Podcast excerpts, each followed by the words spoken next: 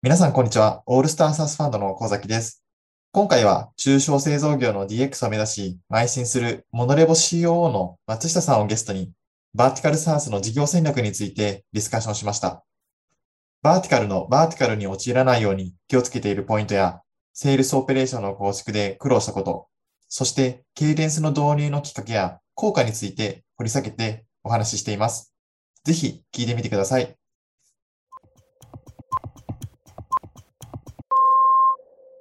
それでは簡単に松下さんの自己紹介からお願いできますか？モノレボ株式会社で CEO をやらせてもらっている松下と申します。よろしくお願いします。私の経歴なんですけれども、最初、大学を卒業してから入った一社目ってところが、まあ、愛心正規、まあ、今でいう愛心ってところになるんですけれども、まあ、そこでですね、まあ、生産技術部員といったところでやっておりました。その後、PWC コンサルティングの方に転職しておりますと。まあ、それこそ何でもやという形で、まあ、製造業、運輸業、小売、まあ、金融といった、まあ、多種多様なですね、あの、プロジェクトの方に飛び込んでですね、まあ、大体3年半で20弱といったところのプロジェクトを経験ししてきました。で、その後、自分でまあ、こう、起業したいみたいなところがあって、PWC に飛び込んでいったんですけども、2019年11月といったところから、えー、モノレボ株式会社にジョインしたと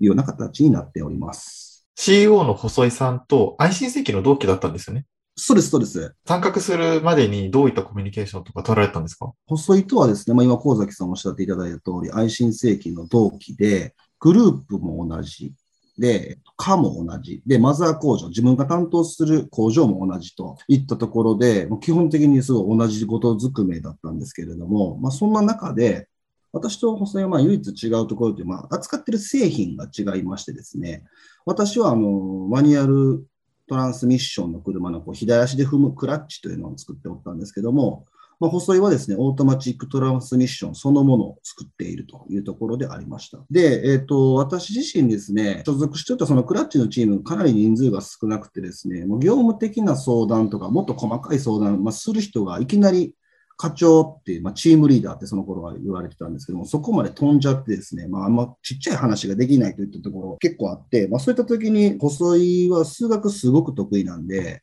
まあ、そういったところで、まあ、ちょっとこれ数学っぽいなと思ったら、ほんの細井に相談しに行くみたいなところをやっておった。そ,、まあ、そんな関係ですね。コンサルティング企業を経験されてて、スタートアップに経営参画されてる方って結構増えてきてるじゃないですか。こう松さんがこう愛心正規で現場のことをしっかりと理解をされて、その後コンサルティングファームを経験されて、スタートアップ経営に参画した。っていうところなんかこういいやったりとか、良かったポイントってどんなところですか？コンサルティングファームの仕事とスタートアップがやってる仕事、結構一致してるとこはあるなって最初から思っておったのが、まあこれでも起業するも一緒だと思うんですけど、結局答えがあんのかないのかわかんないとこからスタートするってところのスタートのポイントが共通してるんですね。で、あと、それを経て、実際、まあコンサルティングファームは実際にそれが本当に問題なのかどうかっていう調査と、こういう方向感で進めた方がいいのではないかっていう提案でとどまることが多いんですね。でも、スタートアップに関しては、それを実際に自分たちがそれこそ資金調達をして、それが本当かどうかっていう仮説検証を繰り返していって、で、もっと言うと、それが間違っててもやめれないっていったところが、まああるんですけども、その入り口が一致しているという意味でいくと、私自身、その、PWC に3年間おった経験が、まあ、なかったら、あの、細井さんが一人でこう切り盛りしてた時の、その細井さんが対面してた、そのハードシングスの部分であったりとかにはついていけなかったなってところはちょっと思ったところありました。なんかこう、どういうスキルがこう身についたなとかって、あるいはそのスキルがこう活かせてる場面みたいなところって具体的になったりします？一つは、まあ、営業シーンでも何でもそうなんですけども、人が何を話そうとしておるかといったところをこう汲み取る、まあ、ヒアリング能力っていう、まあ、これも新卒コンサルだったらみんなやってると思うんですけども、まあ、そういったヒアリング能力ってところが、まあ、お客様目線でやりつつ、実際にこう、自分自身もお客様を寄りすぎないってところのさじ加減みたいな、ヒアリングスキルとそのさじ加減を加味したまあヒアリングスキルってところが得られて、対峙させていただいているお客様も、中小製造業の皆様、自分の課題が何かといったところ、まあ、綺麗に語れない方がまあ多くいらっしゃるので、まあ、そういったところを、まあ、こういうことですかねっていうところをこうご提案進めるような形ができるようになったところは、まあ一つで活かせてるスキルかな。もう一つはちょっとスキルじゃないんですけど、なんかハードワークに対する考え方っていうところはやっぱり、まあ意識の部分ですね。決めたことをきちんとやるっていう、自分の人生で置いたマイルストーンってところをきっちりクリアしていくってところも、正直その PWC コンサルティング入った時も最初未経験すぎてむっちゃきつかったんですよ。まあ、そこでこう順応していくためにこう生き抜いたってところはやっぱり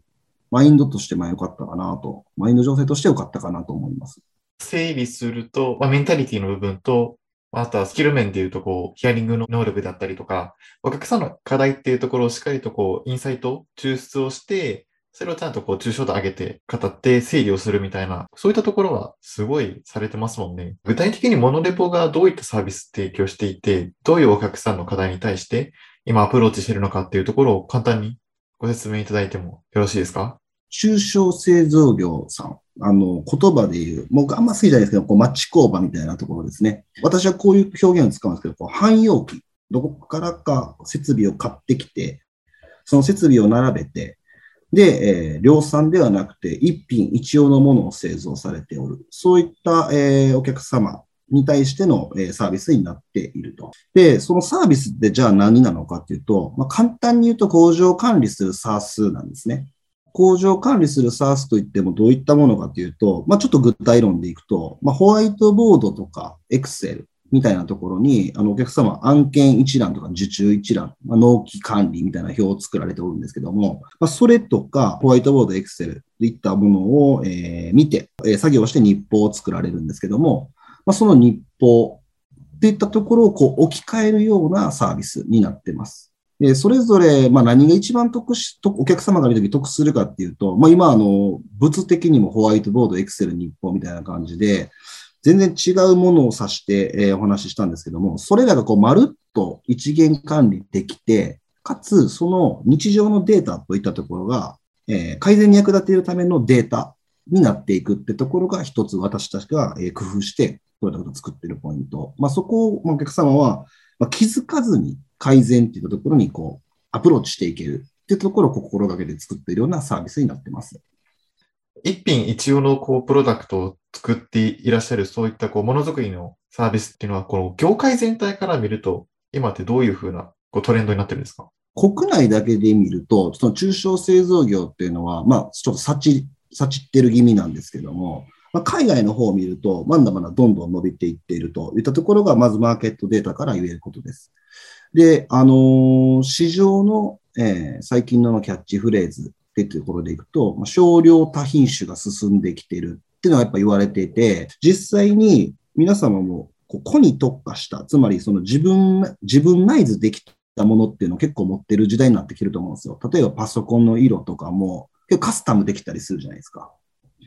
ああいったところのもっと細かい部分でも自分のものっていうところが、やっぱ今広く、この個がこう、尊重される時代になってきているので、あの、日本の一応市場も幸ってはいるけれども、少量多品種ってところは、これからもどんどんニーズとして強くなるっていうのが、まあ、観光庁含め皆様言ってきているような形になってますね。大きなマーケットトレンドとして多品種少量生産みたいな、小ロットの生産していくっていうところが、まあ、めちゃくちゃトレンドとしては来てるっていうところですよね。そうですね。なんかそういった意味でいくと、その、ものづくりっていうところで日本のこれまでのお家芸だったと思っていて、愛心正規さんとかって、もうまさにそれの、こう、第一線を担われ続けている会社だなと思うんですけれども、そこからもさらにこう、小物づくり復活みたいなところって、すごい言われてるじゃないですか。なんかその可能性みたいなところって、やっぱどういうふうに捉えてらっしゃいます？そこはですね、まあ本当にあると思ってて、工場管理の SARS ってところからまずちょっと切り込んでいくと、結局、そのお客様、技術力は持っている。もっと言うと、えー、開発する力を持ってる人もいるんですね。でも、そこにかける時間であったりとかが、この管理業務にすごく手を取られているので、やっぱ避けないんですね。で、そこら辺が、あの、どこまで力として秘めてるかっていうと、本当にこれは僕がもう目で見てきた感想なんですけども、その量産機では作り込めないような品質ってところ、例えば寸法交差でも、あの、0.1ミリ台、まあね、100分の1ミリ台とか、まあいろいろ言うんですけども、まあそういったところの寸法交差一つとっても、本当にど真ん中狙っていけたりするような技術を持たれておるので、まあ、そういった人たちがこの管理業務というところから解放され、まあ、それこそ自分たちの技術開発というところに勤しんでですね、技術力を磨いていくような時間をこう捻出できれば、まだまだ、あの、それこそスペシャリティなものっていうのが世の中にバンバン出てくるんじゃないかなといったところは思ってます。他の支援先の方でも、こう、製造業であったりとか、あの、ものづくり経験されている方いらっしゃるんですけれども、まあ、その方がお伺いすると、日本のその持ってるものづくりの力って、まあ、すごいと。で特にその、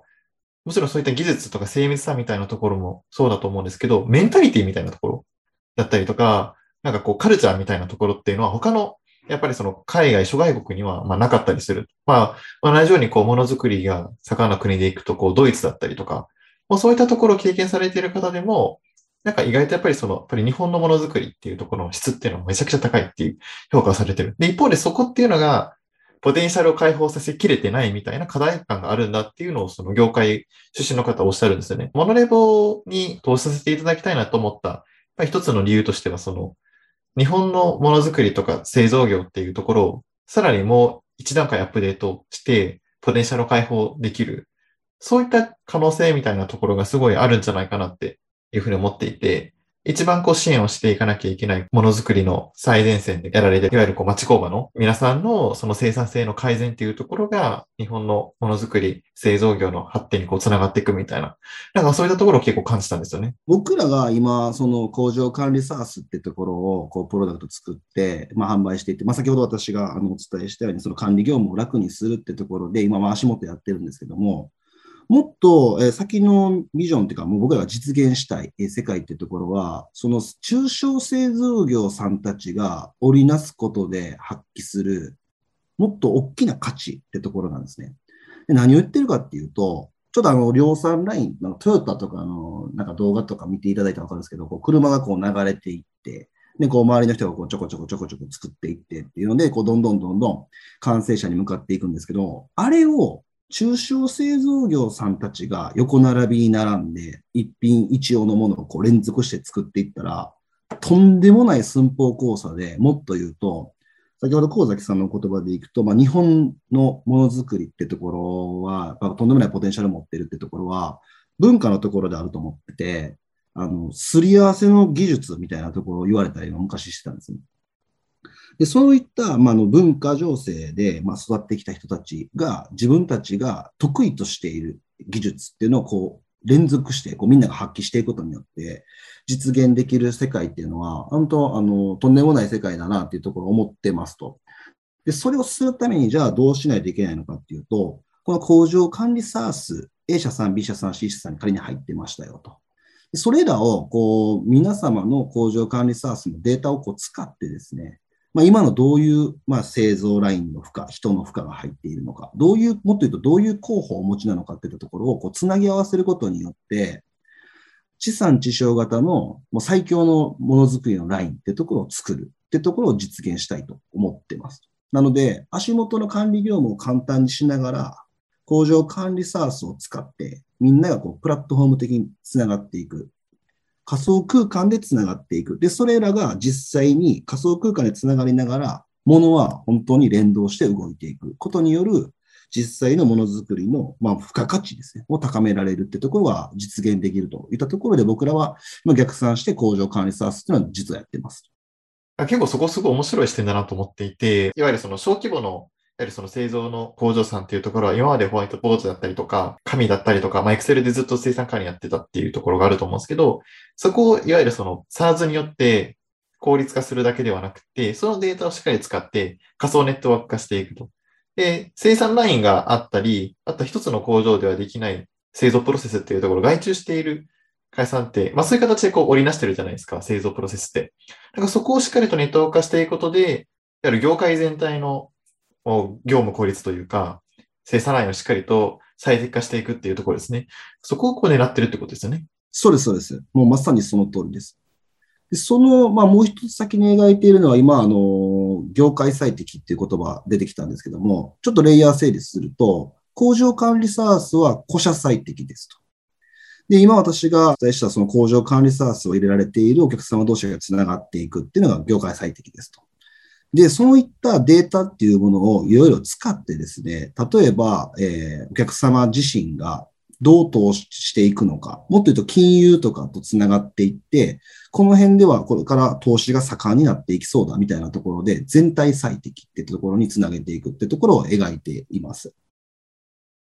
まあそれによって、まあ、あの、ものづくりだけではなくて、周辺の業務をはじめとした、まあ、他の業種との連携によって、まあ、実際に社会そのものってところ、まあ、社会インフラって私たちの中で呼んでたりするんですけど、最終は社会インフラを作ることだといったところを目指しているといったところで、まあ今、足元の工場さ、管理サースっていうのを日日頑張っていると。ここからちょっと深くお聞きしたいなと思っているところが、多分もう松下さんって今、ザモデル全体をこう見られている中で、特にそのセールスの部分っていうところを中心に今担われてるかなと思ってるんですけれども、そのリテラシーがそれほど高くなかったりとか、機運がそこまで盛り上がっていないお客様っていうところと相対するっていうところもすごく多いんじゃないかなと思うんですけど、その中で、こう、課題感の深掘りだったりとか、あるいはその、すごく重要なインサイトを得るために、セールスの場面でどういうふうにこう、アプローチをされてるのかなっていうところ、ヒントをもしいただければ。今多分キーワードとしては、まあ、IT リテラシーの低い方と、えー、課題の深掘りにどうつなげていくのかっていうところだと思うんですけども、まずですね、まあ、IT リテラシーは正直皆様かなり低いです。あの、キーボードっていう言葉を使うと、こうちょっと、いや、めんどくさってなったりとか、やっぱされること多くて、まあそういったお客様にですね、この課題の深掘りをしていくにはどうするかっていうと、私がまあ心がけているのは、単純にシステム関連の用語は一切使わずに、お客様の業務、それこそ物の流れ、情報の流れっていうところがどうなっているかっていうところをまず現状把握っていうところをきちんと正確にやり、あとまあお客様の広報が、まあ、広報から来る管理の難しさみたいなところを正確に汲み取るっていうところを一番配慮してますね。広報っていうのは、あれですよね。工事の工に、広報の方です。あ、そうです、そうです。ちょっと広報って補足すると、例えばメッキ屋さん、メッキ広報、で、機械加工の広報、板金の広報みたいなので、実際に製品に、えー、付与する付加価値が違うんですね、広報によって。で、その付加価値が違うだけやったら、まあ誰でもわかるんですけど、それによって管理のしづらさっていうのは、やっぱポイントがやっぱ異なってくるんですよ。どこを管理すると、お客様の煩雑性が下がるのか、もっと言うと正確に現状のその今の進捗状況を見れるのかっていうところが出てくるので、私自身その課題の深掘りする際には、今の業務ってところはどうなっているのか、今の製造がどうなっているのかといったところの本当に工場の中で話しているかのような、まあ、歩み寄り方ってところを自分自身かなり意識してやってますね。新しく入ってこられるメンバーの方もできてたりするんですか、ちゃんと？実際、皆さんのこれまでの流れ見ていると、最初やっぱ苦しそうでしたね。パッとはやっぱできなくて、まあ慣れていっていただくために、まあ社内でよく言ってるのが、まあ、この具体と抽象ってところで、どこのレイヤーで今自分が喋ってるかっていうところを意識することによって、まあ、未経験、まあ、これまで接したことのない広報であったりとか、お客様のタイプにも置き換えできるよねっていうところをこう事例として、まあ、話していくようにしてはいます。面白いなと思ったのは、そのバーティカルっていうふうに言ったときに、今、ものづくりの業界、あるいは町工場っていうところに、あの、市場をと対峙されてると思うんですけど、その中でも、メッキ広報だったりとか、板金広報みたいな、こうバーティカルの中ではバーティカルになっていくっていう、そこと向き合っているところは難しさでもあり、そこをしっかりと課題の抽象度とか具体度っていうところを操作しながら理解を深めていってるって感じですかね。バーティカルの中のバーティカル、その広報をどう横断していくかってところは、実はですね、あの、プロダクトをローンチした時から非常に心がけておって、僕はそのモノレボっていうアプリの名称なんですけども、お客様から見た時には、所詮仕組みだと思ってるんですね。で、その仕組みが、例えば汎用性が低すぎればお客様に迷惑かかるところがあり、逆にその専門性が高ければ、そのバーティカルのバーティカルでみんなが苦しむんじゃうといったところがあるので、僕ら社内的にもよく言うのが、この業界標準、その製造業の業界標準っていう目線からどこまでお客様にこう歩み寄っていただけるかっていうところのポイントは、毎日見ていこう、日々見ていこうねって話をしてます。なので、この業種に寄りすぎたりすると、その業種に特化したアプリになっちゃうんで、そうじゃならないように、まあ、あのお客様に歩み寄ってもらえるお手間の部分を最大限考慮しながら、まあ、論理解決の部分と物理解決の部分って、この線引きっていうのは、まあ、カスタマーサクセスチームは、あのプロダクトデザインチームは一番意識してやってくれてるんですけども、まあ、その辺のを大事にしながら、まあ、バーティカルのバーティカルにならないようにってところは意識してやってます。でもそこの業界標準の、えー機能のフィーチャーのところと、こう、お客様が求めてるところのギャップみたいなところが発生する場面ってあるじゃないですか。ありますそういう時ってどういうふうに、セールスの段階で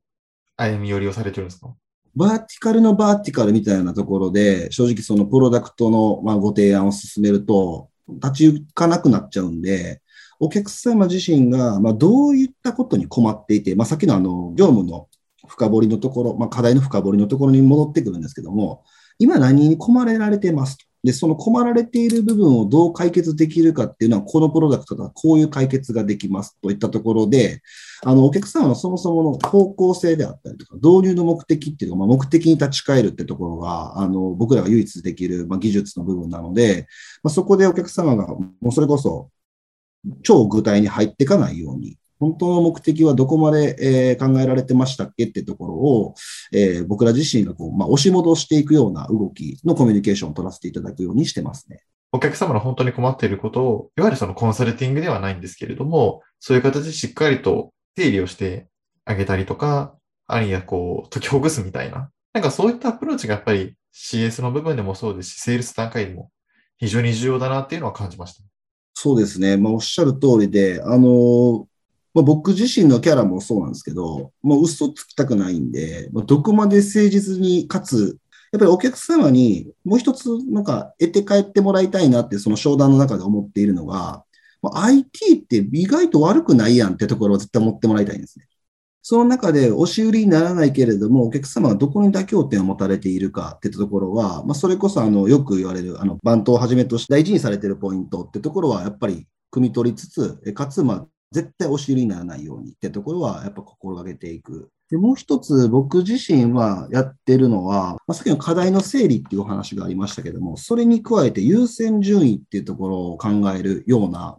あ考えていただくようなあの運びを取るように、まあ、コミュニケーションの中で気をつけてまして、まあ、実際いろんなこと困っているけれども、もう一つ先の、まあ、お客様から言うと、まあ、お客様のビジョンですね。お客様のビジョンから逆算したときに、今何をやっておくべきか、何を終わらせておかないといけないかっていうところに立ち返ってもらうようなコミュニケーションをとっていて、あるべき姿と目指す姿っていうところ、これお客様にも実際話してるんですけども、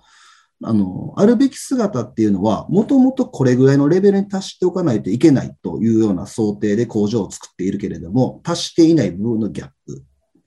で、えー目指す姿はあるべき姿とのギャップで語っておるんですけれども、今、まあ、工場を建てた時の思って、思い描いてた形になっているけれども、さらにもっと良くしようと思った時に必要になってくるもの、まあ、そのギャップってところを、お客様の頭の中でこの2段階なんですよっていうところを意識して、まずじゃああるべき姿のところをちゃんと潰し込みましょうねっていうような話をすることによって、まあ、その先のバーティカルのバーティカルにならないように、プロダクト自身も気をつけたりしてますね。バーティカル SARS でこう成長していくっていうふうになった時に、まあ SARS でザモデルをしっかりと体制敷いていきましょうっていうのを模索されてると思うんですけれども、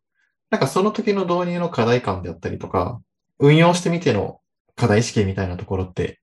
どんなところがありますか？ザモデルを導入したときってまだ5人ぐらいしかいなくて、もうそれこそ兼任の兼任みたいななってたんで、このザモデルなんかいらんやんけみたいな形ではあったんですね。で、じゃあなんでその時に入れたかっていうと、実際そのスタートアップの業務って、まあ、それこそ大企業のような承認パスであったりとか、あの決められた情報、帳票っていうのは何もない中で、みんなが共通認識を持って誰が何の業務をしているのかっていう、まあ、業務文章的なところをまずきちんと整理した上で、お客様に対する価値っていうところを、まあ、いかに早く届けれるかっていったところをちょっと意識して、こいつ作りましたと。実際入れてみてですね、思ったのが、最初もうすっごいセクト主義になっちゃったんですね。スマート HR さんの倉橋さんも語っておられたんですけども、あの、ザモデルって、まあ、共依存であるがゆえに、人のせいにしやすいような、まあ、情勢な、情勢を築いていっちゃうってところが、まあ、一つ弱みだと思いますと。で、僕ら自身その課題であったのが、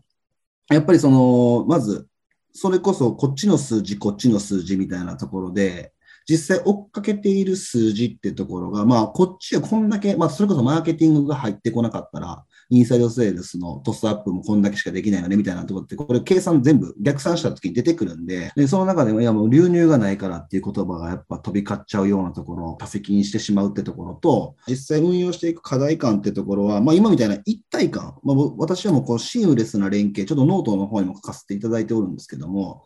いろんな方向、水平方向と垂直方向っていったところで、まあ、あのお客様との接点、お客様が感じていく体験っていったところを軸にですね、水平方向と垂直方向で方向感を持たせて、このザ・モデル実は設計したんですけども、それぞれの評価、誰がどんだけやったからどれぐらいの評価になってるよみたいなところの評価制度っていうのをきちんと作っていかないと、これゆくゆくはまたそれこそ人のせいにするような文化が出ちゃうんだろうなっていうところで、まあ、ちょっと今危機感を持ってやってますと。僕自身、その業務の中で、定常業務と非定常業務っていう言葉、これちょっとあの生産技術的に使う言葉なんですけども、定常業務っていうのはルール通り動きますと。で、非定常業務っていうのは何かあった時に動くような業務っていうところで、ちょっと言葉定義分けてるんですけども、ザモデルの流れっていうのは基本的に定常業務なんですね。で、定常業務で得られる成長っていうのは、ほぼほぼ一時関数通りになりますと。で、こう急成長を実現していくってところになったときに、今このザモデルの理論上なんですけども、人がやっぱりもう湯水のごとく人が湧いてくるぐらいないと、成長ってできないよといったところが、まあそのザモデルの限界みたいなところは、今みたいなところ、リスク、あの人が人のせいにするっていうリスクと、成長の曲線を上げていけないっていったところが、まあ、課題感として持っておる、そういったところになりますね。なんかそういったところの体制をこう改善していくために取り組まれていることって、どんなところになります？人のせいにしないようにするってところで、日常からですね、共同、共同っていう、協力してあの働くってことで、共同ってことはよく言ってます。で、もう一つが、そのザモデルって、マーケティングからインサイド、インサイドからフィールド、フィールドからカスタマーサクセスで、カスタマーサクセスからテクノロジーというこう、いう流れはうちは取ってるんですけれども、ザモデルの逆流しっていう言葉をちょっと僕自身が、まあ造語的に作ってて、これあの、全社会議って私たち1ヶ月に一遍、それこそ事業メトリックスの発表と、まあ、自分たちがこの1ヶ月感じたこと、えー、来月どういったことをやっていきたいのかみたいなこう発表するような会があるんですけども、そこでですね、3ヶ月連続ザモデルの逆流しをしたいといったことを、えー、言ってました。で、これ何言ってるかというと、後工程から前工程に対するフィードバックなんですね。こういうところが良かったとか、このお客様こういうスピードでオンボーディングしましたとか、このお客様これぐらいのクロージングスピードで行きましたみたいなところを、え話していくような回なんですけども、まあ、このゆくゆくはフィールドからインサイド、インサイドからマーケってところ。で、もっと言うと、カスタマーサクセスからマーケティングって僕はここまで飛びたいなといったところを思ってまして、まあ、それによって、プロダクトの成長のスピードとか方向感みたいなところが、まあ、いい感じに整えられていくんじゃないかなと思ってますと。その逆流しすごいいいですね。ザモデルの逆流しは、共有が目的なので、でも結構ライトな感じで、それこそね、お客様の像が見えるような工場の風景であったり、その何々さん、何々さんとは人の名前がきちんと出てきて、お客様が何に感動して、何にこういったあのモノレボが、まあ、今後ともどういうふうになってほしいのかみたいなところとかがこう逆流しされてきたので、なんかみんな結構テンション上がってたんで、まあ、これからもまあ月1ペースだったら続けられると思うので、きちんと運用はやっていきたいなと思ってます。結構定例で松下さんと一緒に作戦会議をずっとやっていく中で、一つそのケイデンスっていうところにすごい共感してもらって、そこのエッセンス取り入れながら今運用されてるかなっていうふうに思うんですけれども、ケイデンスについてどういうところがいいっていうふうに思われたのかだったりとか、そう、これちょっとこういうエッセンスは取り入れてすごい良かったみたいな、なんかそういったところちょっとお聞きできれば。セールスとファイナンスっていう一チーム、で、プロダクトがマーケティングっていう一チームに分けてですね、プロダクトのローンチイベントってところに向かって、まあ、それぞれがこう、突っ走っていく仕組みなんですね。で、まあ、軸っていったところでいくと、まあ、うちの場合は、あの、ローンチイベント、まあ、もっと言うと、プロダクトの開発のマイルストーンってところを置いてますと。人間ってやっぱこう、緩急って大事だと思うんで、まあ、その緩急がつく、結果勢いが出るって、まあ、こういった仕組みなんだなってところが分かったので、これはむっちゃいい仕組みだと思って、すぐやろうと思いました。実際すぐやりました。でもう一ついいなと思ったのが、僕自身、まあ COO って言いながらも、まあ、人がいなくて、まあ、一営業マンでもありますし、セールスチーム、サクセスチームをまあちょっと見てたりする、まあ、マネージャーでもあるので、権限以上どう進めるかっていったところが、やっぱりどんどん課題になってくる中で、このカレンダーってところ、大きな枠だけ決めて、あと部門のカレンダー作って予算こうだよね、じゃああとこれで走れますかねみたいな話をしやすくなるってことが、まあ、僕的にはちょっとそこが一番感動したってことがあります。やっぱりシリーズ A だったり、プレシリーズ A でもそうなんですけど、資金調達が終わると、どこに向かってこう走っていけばいいのかっていうところで、結構モメンタムが一気に下がっていく企業さんって多いかなって感じているんですよね。資金調達するぞってなるとすごく社内でムーブメント高まるじゃないですか。でもその後って経営層は T2D3 リーダーとか100億作るぞって言ってるんですけど、一メンバーからすると、あんまそこってなんかリアリティないんですよ。でそこって、じゃあその T2D3 っていうところを達成していくために、どういうふうにその成長スピードを上げていくのかっていうふうにすると、やっぱり各ザモデルのファンクションごとの機動力を上げていかなきゃいけないっていうふうになった時に、3ヶ月っていうところのタームって意識しながら、そこの目標をしっかり設定して、で、それに対しての結果がどうだったのかっていうところを振り返っていくっていうところと、開発のロードマップですね。これをしっかりとあの決めて、新しい機能をお客様にしっかりと訴求をしていく。それはセールスの場面でもそうですし、カスタマーサクセスの場面でもそうだと思うんですけど、ぱりそういう形でこう仕組みを作っていくフェーズになっていくのが、まあ、プレイシリーズ A 以降であったりとか、シリーズ A 以降がすごい重要かなっていうふうには思っているんで、私から一点補足する、ケーデンス回していくために重要なのは、この開発リソース。やっぱりここがどうしても、あの、まだまだ揃っていないと、なかなかこの新機能のローンチみたいなところって難しかったりするんで、モノレバさん CT をしっかりとジョインされて、開発体制もかなり倍速、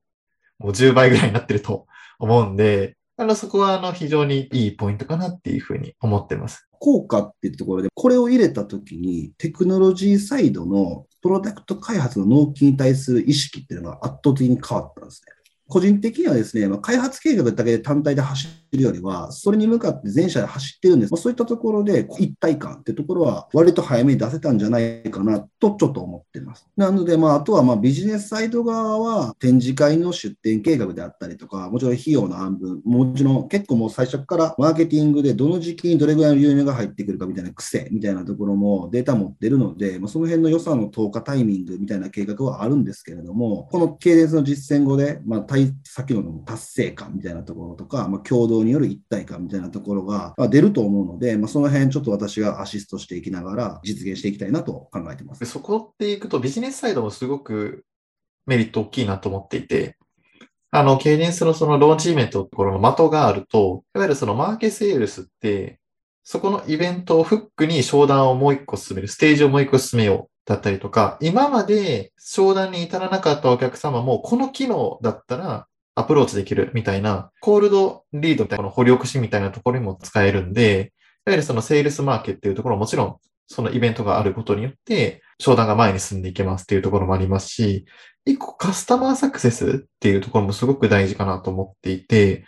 既存のお客さんに新しい機能をちゃんと説明してデリバリーしていくって結構大変なことなんですね。全、すべての企業さんに。でそれをこのイベントに来てくださいっていうふうにして、お呼びをして、理解を深めてもらうっていうことって、すごく、まあ、効率的というか、で、かつ自分たちが伝えたいメッセージっていうところもリマインドができるので、バーティカルのバーティカルにいらっしゃるようなお客様に対して、あ、業界標準でこれなんだよっていうことをやっぱリマインドする場でもあると思っていて、それがその個別のカスタマーサクセス担当とか、セールス担当とかになると、なかなかそこって一致ができないんで、そこを全社合わせてリマインドできるっていう、なんかそういったいい点もあるなと思ってますね。まさにそうですね。カスタマーサクセスのところでいくと本当にそうで、今一つの課題としては、新しい機能が出ましたよって僕らまあお知らせでポコッと出してるんですけど、絶対気づいてないんですよね、お客さん。で、それをこうね、あの一人一人こう普及していくって、まあ、小崎先生と通り、時間どんだけ使うねって話なんで、まあ、そこのパイを取るといいますか、まあ、面で抑えに行くってところも、まあ、ケイデンスのいいところではあるなとところは確かに思いますね。まあ、そこら辺をこうみんながこう意識して動けるようになるってところまで、まあ、何が良かったかってところまでは根拠を分かりたいなとは思ってますね。最後に、バーティカルサーズっていうところに一緒に取り組まれている経営者の方だったりとか、これからモノレボに応募しようかなっていうふうに思われている方に、もしメッセージがあれば。まずちょっとバーティカルサースの、まあ、関わっているまあ経営者の方に対するメッセージってとこなんですけど、まあこれ、まあ当たり前っちゃ当たり前なんですけど、バーティカルって本当に、まあホリゾンタルに比べるとお客様の絶対数って少ないんですね。で、まあ、そのため、こう、一人一人の、まあ、お客様との対話がかなり重要になってきますと。これちょっとあの、僕が愛心で教えてもらった言葉、確か上司に教えてもらったんですけども、自動車って、まあ、僕ら愛心の時は、まあ、自動車に関わる部品を作っておったんですけども、まあ、何万、もう何千何万といった部品を作っているんですね。でもその中で気持ちとして絶対忘れてはいけないのは、お客様は同じ車は何台も買わないので、この部品は絶対にそのお客様の1台になるといったところを大事にしなさいよってことを教えてもらいました。で僕はまあその精神でですね、まあ、広く範囲を求めるってではなくて、まあ、実際お客様に対してこう深度っていうところを意識して向き合っていくっていうのが、まあ、一番重要かなと思ってます。で、あとは、ちょっとあの、バーティカルサースのところで、まあ、僕らの今後の事業展望みたいなところでもお話ししましたけれども、まあ、バーティカルで解決する課題っていうのは、まあ、結構ニッチなところが多いと思うんですね。で、そのニッチなところって、でも結構誰も課題解決できなかったので、まあもうそれこそ数年すると大きな社会問題になってくるといったところもあるので、まあこの自分たちが今向き合っているのは、まあ社会問題であり、まあ社会課題を解決するっていうところを、まあ楽しめるような、まあ、自己実現を持って楽しめるようなマインドを持って頑張っていくといいんじゃないかなって思ってます。で、まあ、候補者の方に対するメッセージってとこなんですけども、まあ、今日ちょっと小崎さんとの話聞いていただいて、なんかおもろそうやなとかっていうところを思っていただければ、まずありがたいなって思うんですけども、まあ、モノレボって今、ちょうど10人ぐらいの会社になってまして、まあ、僕ら自身もまだまだ発展中ですし、中小製造業のお客様というところも、まだもお困りのところもたくさんありましてですね、まあ、そういったところのお困りを解決することによって、まあ、先ほど私があの申した社会インフラを作っていくみたいなところにまあ挑戦していきたいみたいな強い熱い気持ちを持っておられる方ですね、ぜひぜひご連絡お待ちしておりますし、あの私じゃなくて、神崎さんに、あいつ喋ってたんほんま？みたいな感じで聞いてもらってもいいので、あのご一報いただければと思います。